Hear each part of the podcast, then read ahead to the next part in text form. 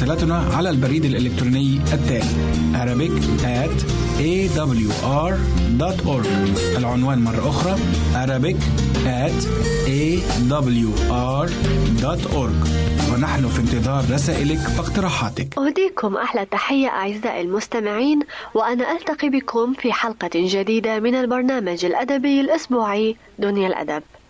اليوم سوف نتعرف على شاعر عباسي اتصف بالتشاؤم والشكوى والتذمر ألا وهو الشاعر ابن الرومي. فمع هذه الحلقة أتمنى أن تقضوا أوقاتا ممتعة.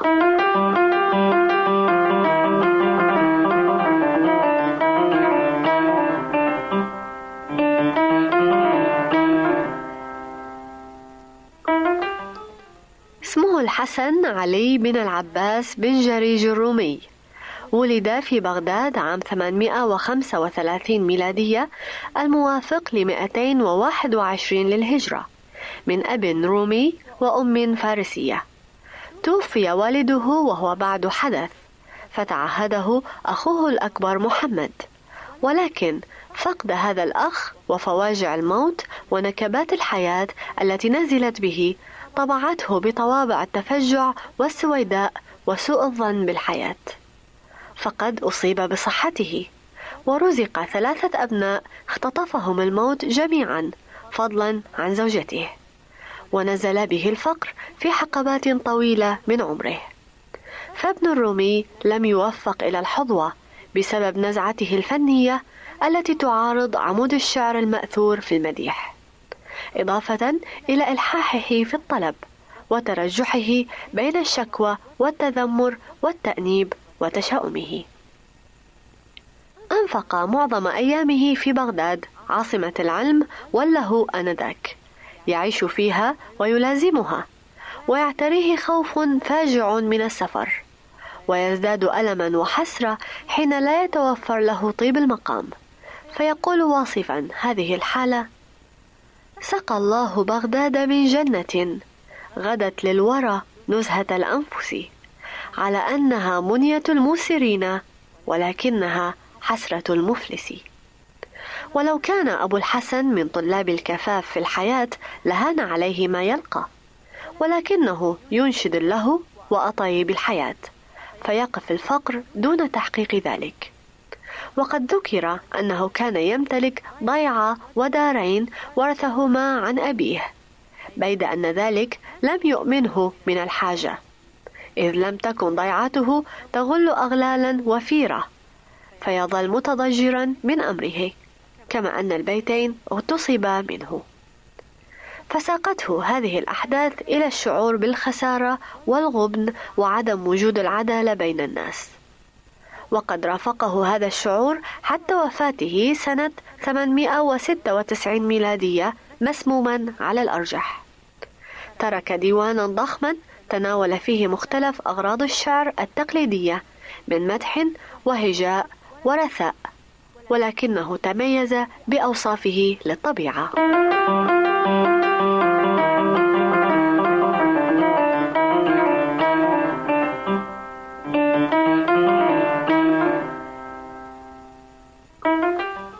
اليوم لن نتكلم عن المدح أو الهجاء أو الرثاء ولكننا سنتكلم عن الوصف. كان ابن الرومي يحب الغناء ويطرب له ويقتفي آثار المغنين والمغنيات ويسمع لهم سماع الخبير الذواقة الذي يجد في الغناء وجها من وجوه الفن ومتعة من متع الحس.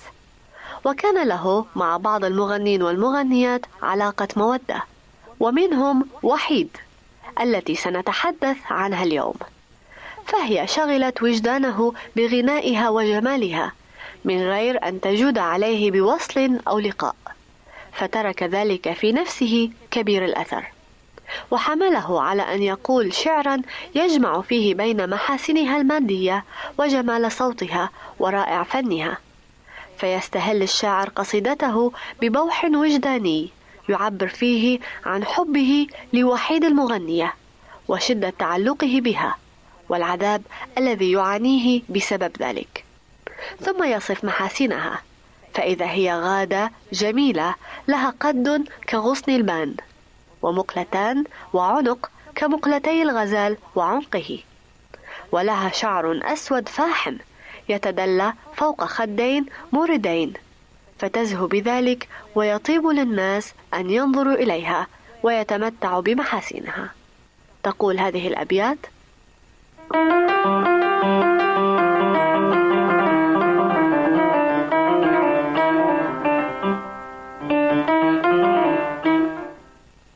يا خليلي تيمتني وحيد ففؤادي بها معنى عميد. غادة زانها من الغصن قد ومن الظبي مقلتان وجيد وزهاها من فرعها ومن الخدين ذاك السواد والتوريد. ومعنى تيمتني أي استعبدتني بحبها المعنى المهموم العميد الشديد الحزن الغادة المرأة الناعمة الجيد العنق. زهاها جعلها تزهو وتفتخر الفرع الشعر ثم يجيب من يعجب بجمالها ويتساءل عن سر جمالها بأن معرفة ذلك مسألة صعبة وسهلة في آن واحد. من السهل أن نقول أنه أحسن الأشياء طرًا، ولكن من الصعب أن نحدد أسرار هذا الجمال ومواطنه. ثم يصف حسن أدائها فيقول: إنها تغني فلا تتحرك أوصالها كغيرها من المغنين. يعني ذلك أنها تحتفظ بطبيعتها. فلا تتكلف جهدا ولا مشقة. وإليكم الأبيات الشعرية.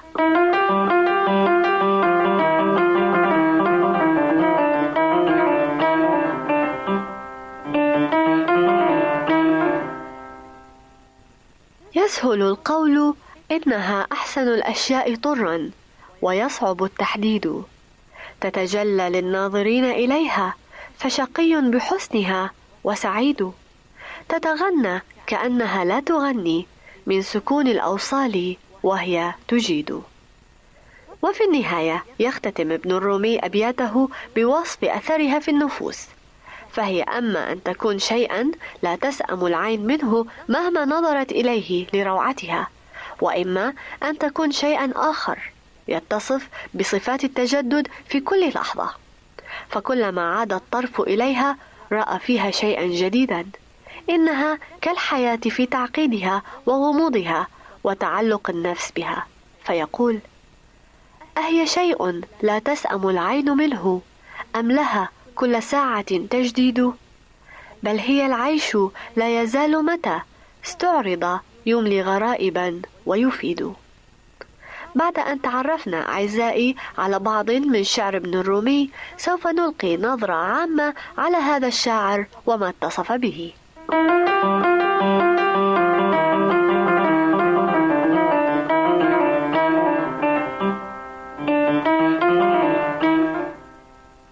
كما عرفنا سابقا فإن ابن الرومي شاعر عباسي عاش في العهد الثاني. ولد في بغداد ونشأ فيها عاكفا على طلب العلم حتى استقامت له ثقافة واسعة قوامها العلوم العربية من نحو ولغة والعلوم الدخيلة الشائعة في أيامه من فلسفة ومنطق وفلك فضلا عن علوم الدين. أحب الحياة وحرص على التملي منها والانصراف إلى اقتناص ملذاتها لكن الحرمان الذي مني به بسبب فقره وتوالي المصائب عليه وانخذاله أمام المجتمع وضعف أعصابه وهجوم الشيب على رأسه وهو بعد في العشرين وشعوره بالغبن الاجتماعي وأمور كثيرة أخرى جرت له أثرت في نفسه وطبعته بطابع الإنسان المنقبض المنقطع أمامه طريق الأمل. العائش في خوف المسيطر عليه فكرة الاضطهاد. التي أدت إلى اتسام حياته بسمات الشقاء والبلوى.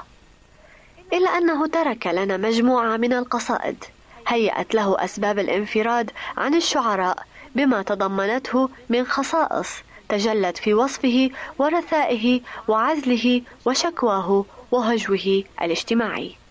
حتى لا يعتبر عباس محمود العقاد أن عصر الرومي قد أساء إليه كرجل. ولكنه أحسن إليه كشاعر.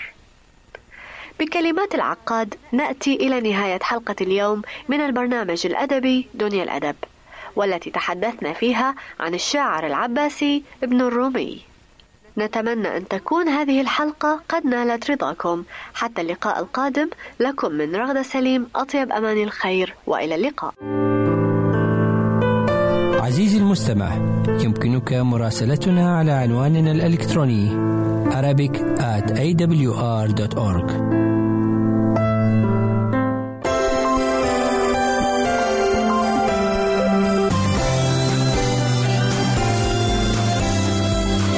أنتم تستمعون إلى إذاعة صوت الوعد.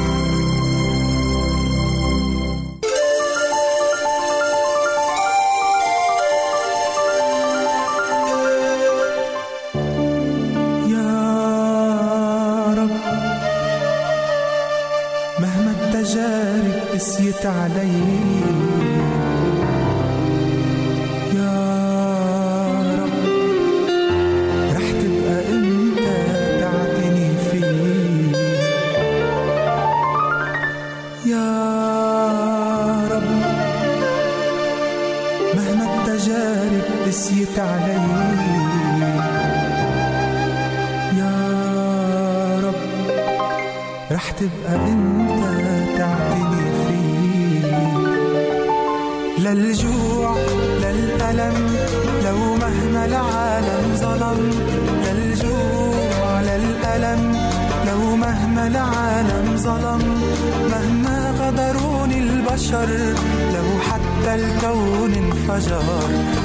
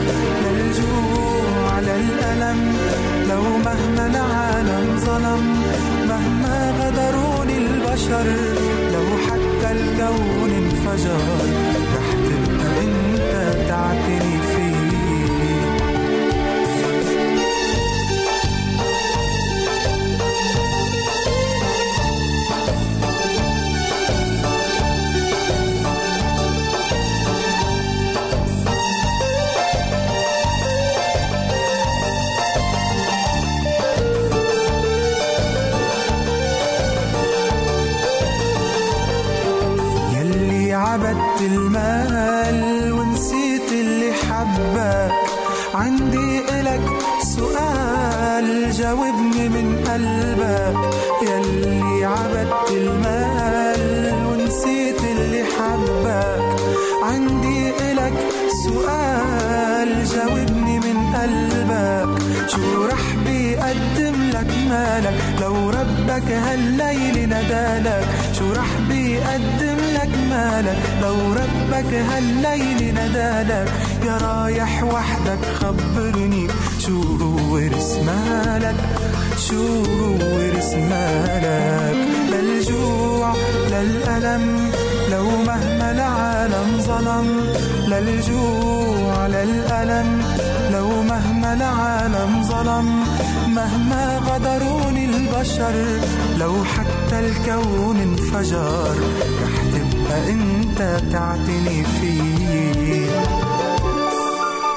تبقى انت تعتني فيه. رح تبقى انت تعتني فيه.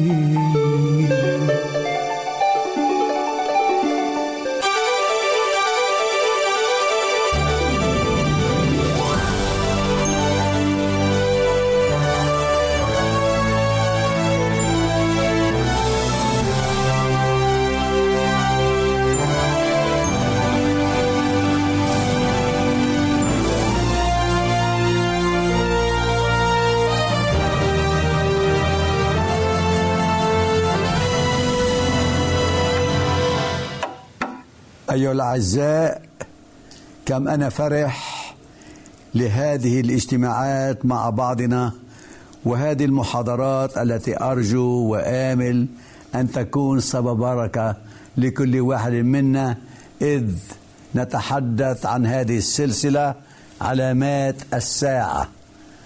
نعيش نحن في هذه الأيام والحدث المهم الذي سيحدث وعن قريب جدا. هو المجيء الثاني للمسيح. وقبيل أن يصعد المسيح إلى السماء قال لتلاميذه ولكم ولي كما هو مدون في إنجيل يوحنا الأصحاح الرابع عشر والأعداد الثلاثة الأولى لا تضطرب قلوبكم. أنتم تؤمنون بالله فآمنوا بي. في بيت أبي منازل كثيرة. وإلا فإني كنت قد قلت لكم أنا أمضي لأعد لكم مكانا. وإن مضيت وأعددت لكم مكانا آتي أيضا وآخذكم إلي. حتى حيث أكون أنا تكونون أنتم أيضا. وعد صادق صريح من يسوع المسيح. لجميعنا بأنه سيأتي ثانية. وعندما يأتي أود أن أقرأ. أيتين من إنجيل يوحنا الأصحاح خمسة واعداد 28 و 29 تقول لا تتعجبوا من هذا.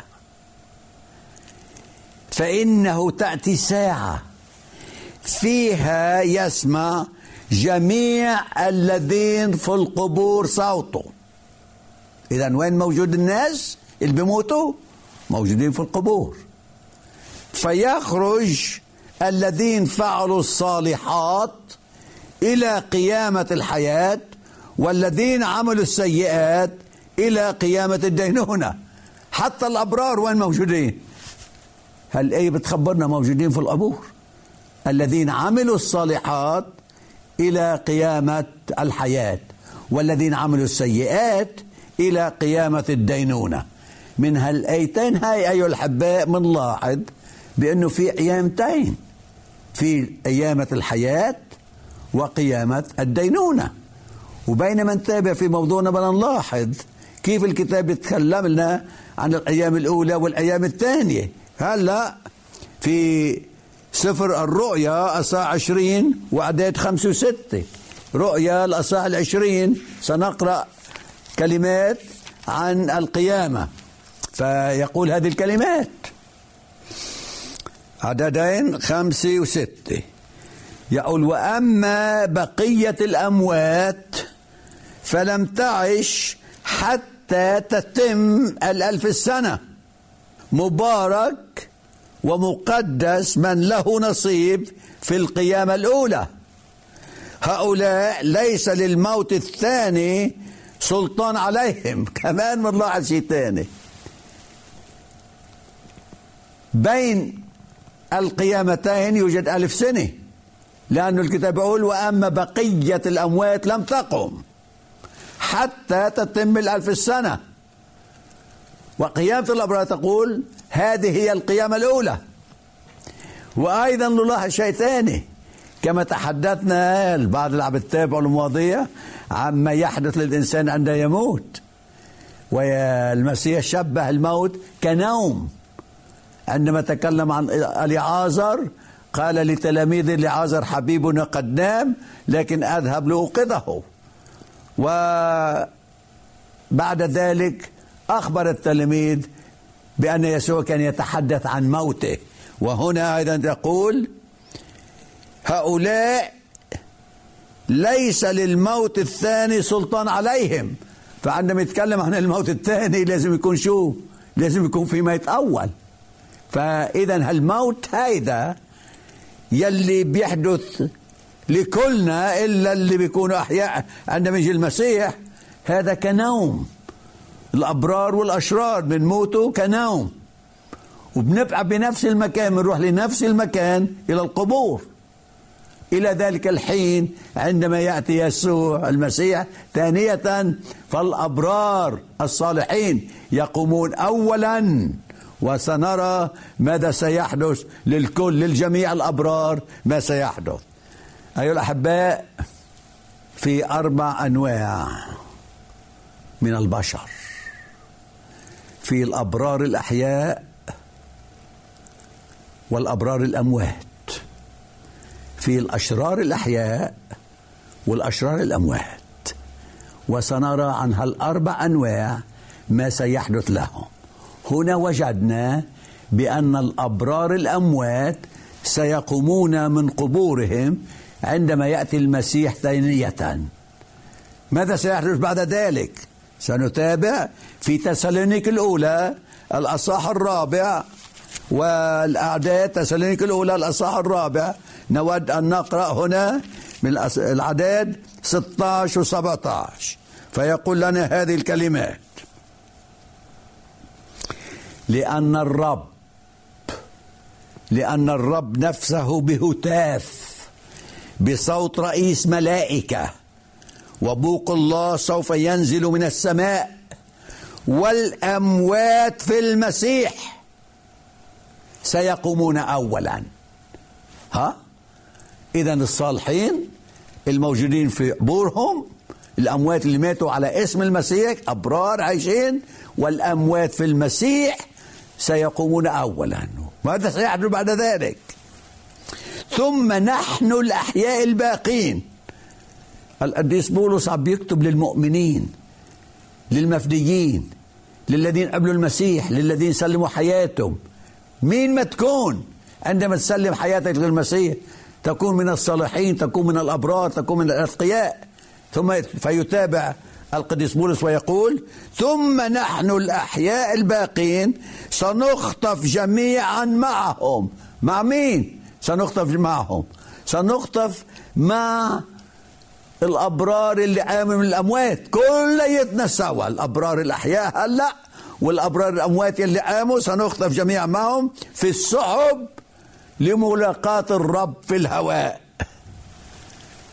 أعزائي بعد فاصل قصير سنعود ونكون معكم لنتابع هذا الموضوع.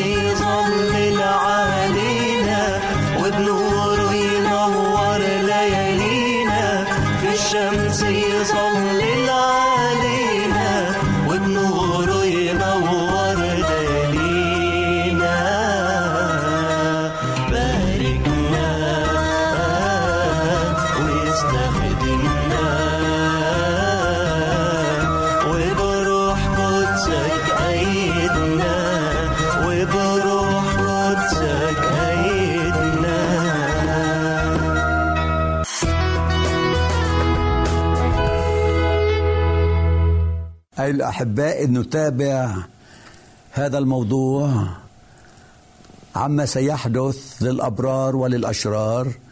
وجدنا سوية بأن الأبرار الأموات سيقومون عندما يسمعون صوت البوق الأخير. مع الأبرار الأحياء سيخطفون جميعا الأبرار الأحياء.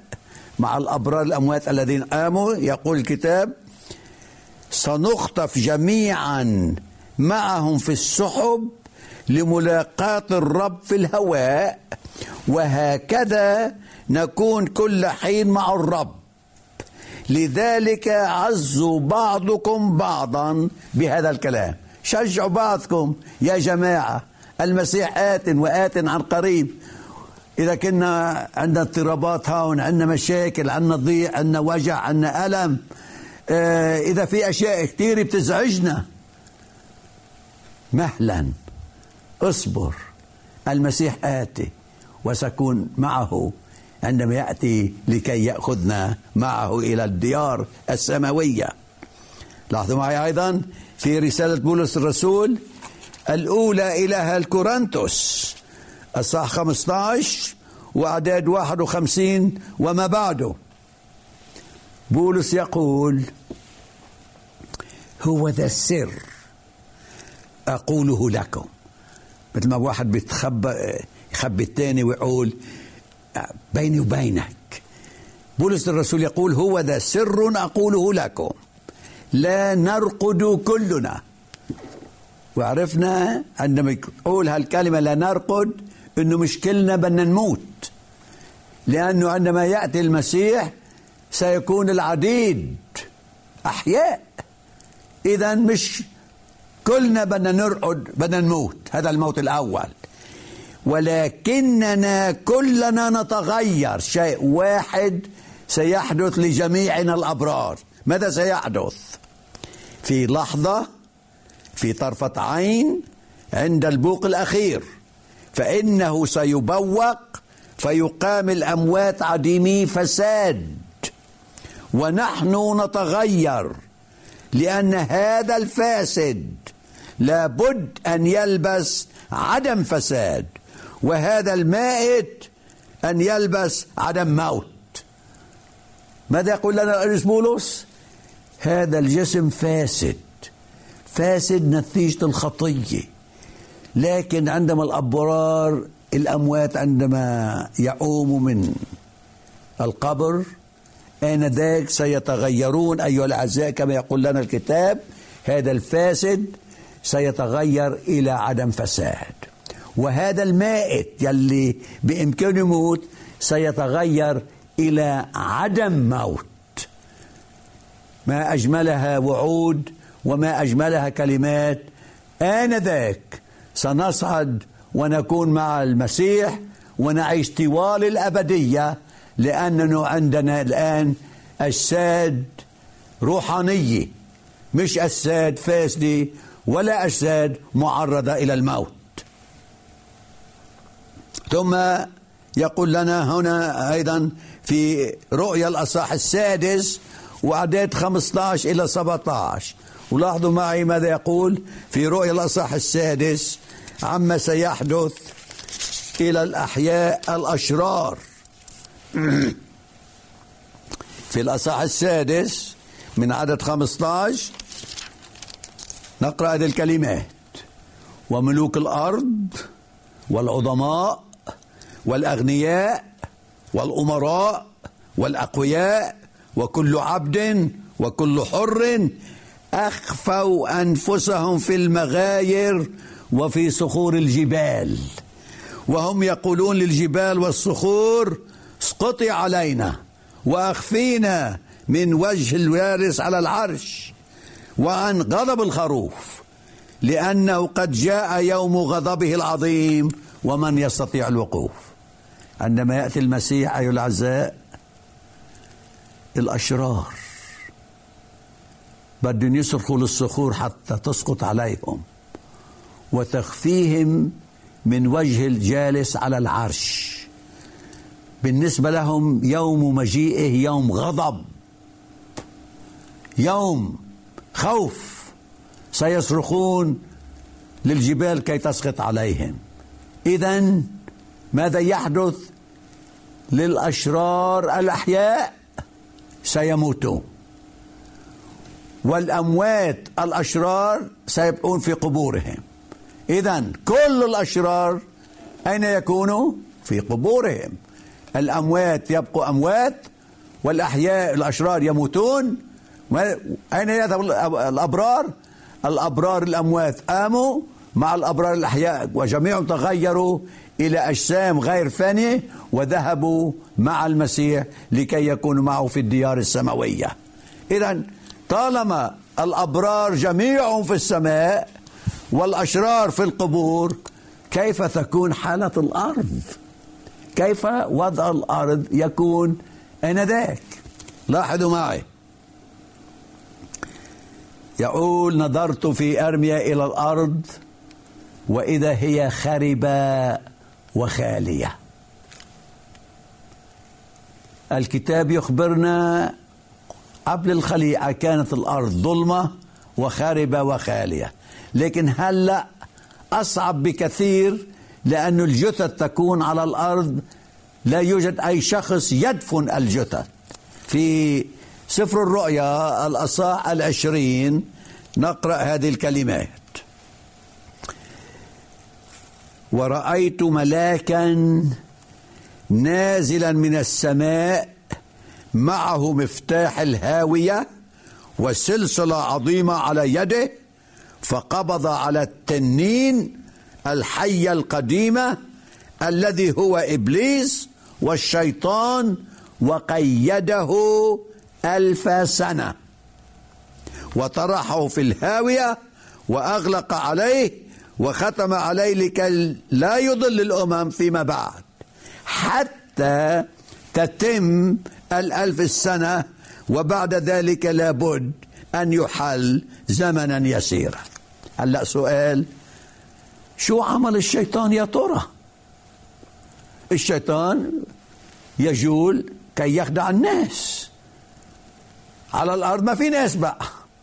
مثل مرات نحن من آه، نقول لبعضنا إذا عملت موعد مع معك حتى زورك أو إجي لعندك. لكن في ظروف ما سمحت لي. بقول متأسف لأنه الظروف أيدتني. طبعا ما أيدتني بالحديد. سنتابع ايها الاعزاء في هذا الموضوع بينما نأخذ فاصل قصير ونرجع إلى موضوعنا.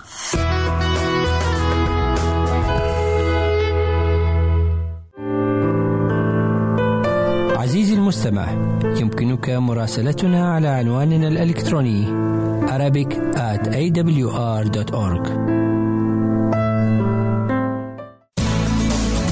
يمكنك مشاهدة هذا البرنامج على قناة الوعد أو على ال website www.l-wad.tv www.al-waad.tv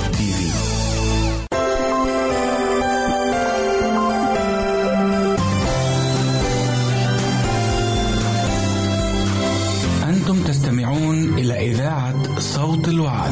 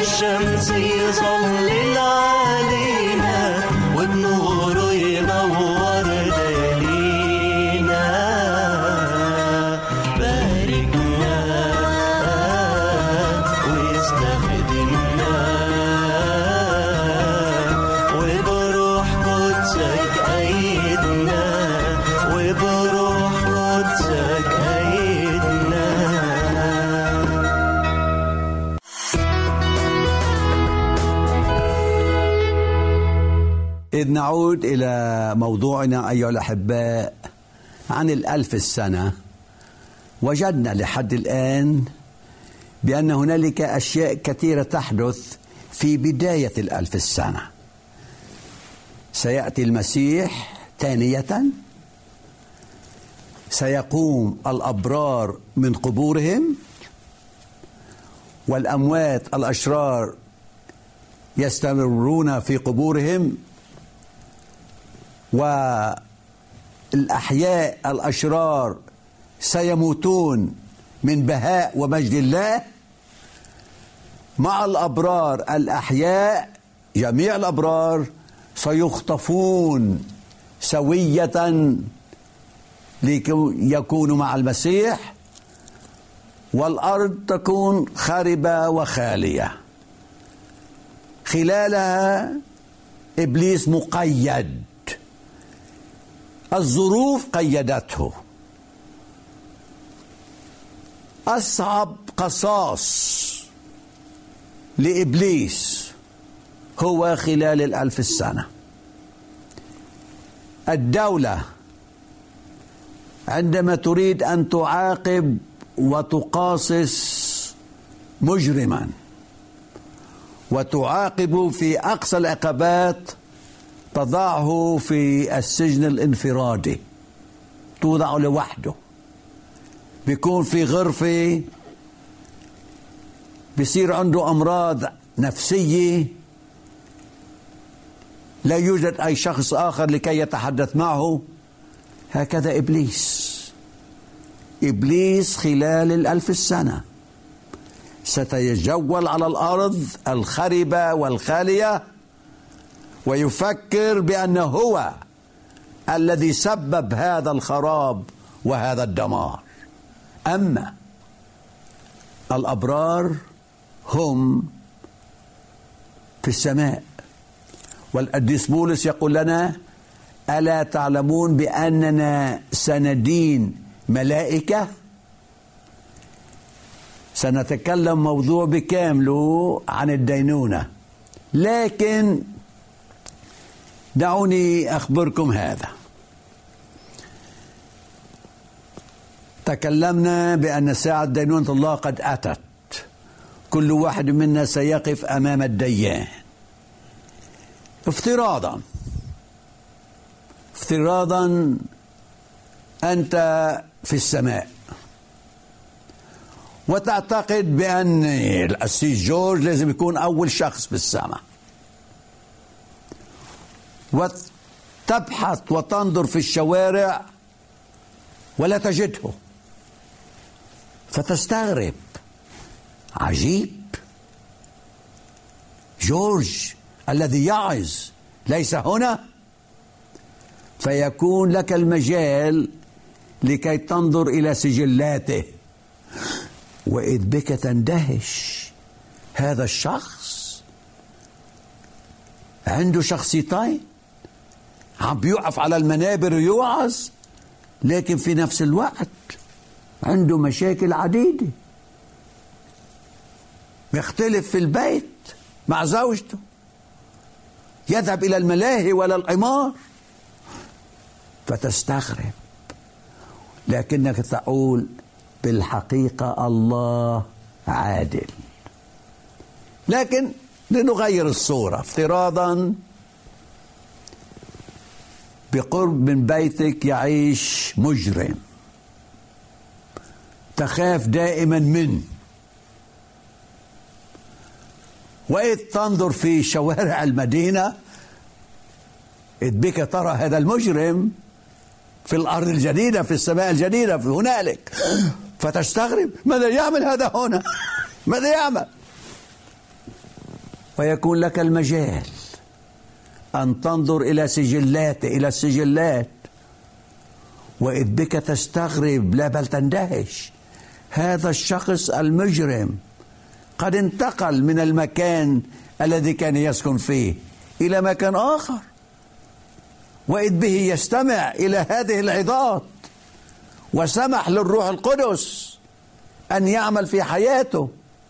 وتغير كليا وتجدد لا أصبح من شيوخ الكنيسة. سلم حياته للرب. فتصيح وتقول ما أعظم أعمالك يا الله؟ نعم إنك محب وإنك عادل وإنك تصفح حتى على أكبر المجرمين. أيها الأعزاء خلال الألف السنة سيكون الأبرار في السماء وسيكون الأشرار في قبورهم. وفي نهاية السنة الألف السنة الأرض خلال الألف سنة ستكون خربة وخالية. في نهاية الألف السنة ماذا سيحدث؟ في رؤيا الأصحاح العشرين نقرأ يقول بعد نهاية الألف السنة لابد أن يحل الشيطان زمان يسير. عندما في نهاية الألف السنة تكون القيامة الثانية والقيامة الثانية لمن؟ للأشرار. آنذاك صار عنده عمل صار عنده شغل صار عنده مجال يخدع ويغش. في نهاية الألف السنة الكتاب يقول لنا لاحظوا في خلال الألف السنة سأقرأهم كما هم. يقول ورأيت عروشا عن الأبرار فجلسوا عليها وأعطوا حكما. ورأيت نفوس الذين قتلوا من أجل شهادة يسوع ومن أجل كلمة الله والذين لم يسجدوا للوحش ولا صورته ولم يقبلوا السمع على جباههم ولا أيديهم فعاشوا وملكوا مع المسيح ألف سنة. وأما بقية الأموات فلم تعش حتى تتم الألف السنة. ثم بعد ذلك ثم متى تمت الألف السنة يحل الشيطان من سجنه. هلا صار عنده شغل بيقدر يعمل. ويخرج ليضل الأمم الذين في أربع زوايا الأرض. جوج وماجوج ليجمعهم للحرب الذين عددهم مثل رمل البحر. فصعدوا على أرض البحر الأرض وأحاطوا بمعسكر القديسين وبالمدينة المحبوبة. فنزلت نار من عند الله من السماء وأكلتهم. أيها الأعزاء في نهاية ألف السنة كل إنسان سيكون حاضر. منهم داخل المدينة المقدسة ومنهم خارجها. أين أنت ستكون؟ الذين خارج المدينة ستنزل نور نار وتأكلهم وداخل المدينة سيسكنون مع المسيح طوال الأبدية. عسانا جميعا أن نكون داخل المدينة ونقرر ذلك بينما نعيش في هذه الأيام.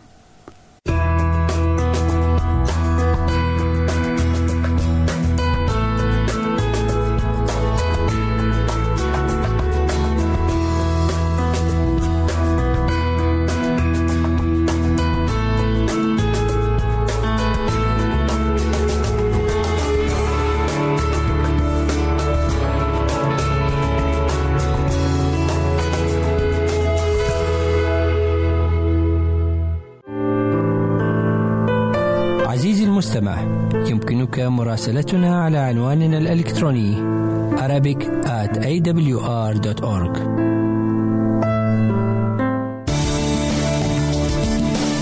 أنتم تستمعون إلى إذاعة صوت الوعد.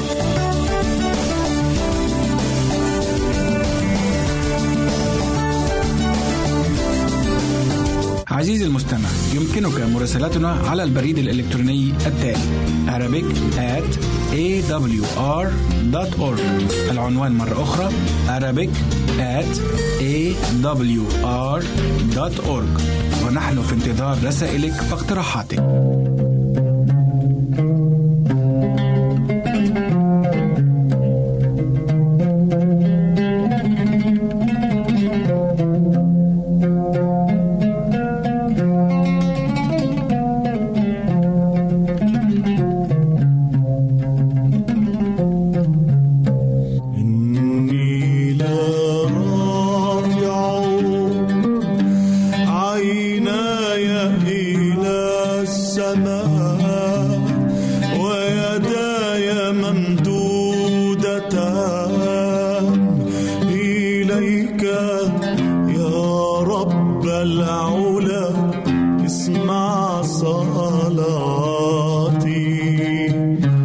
است دو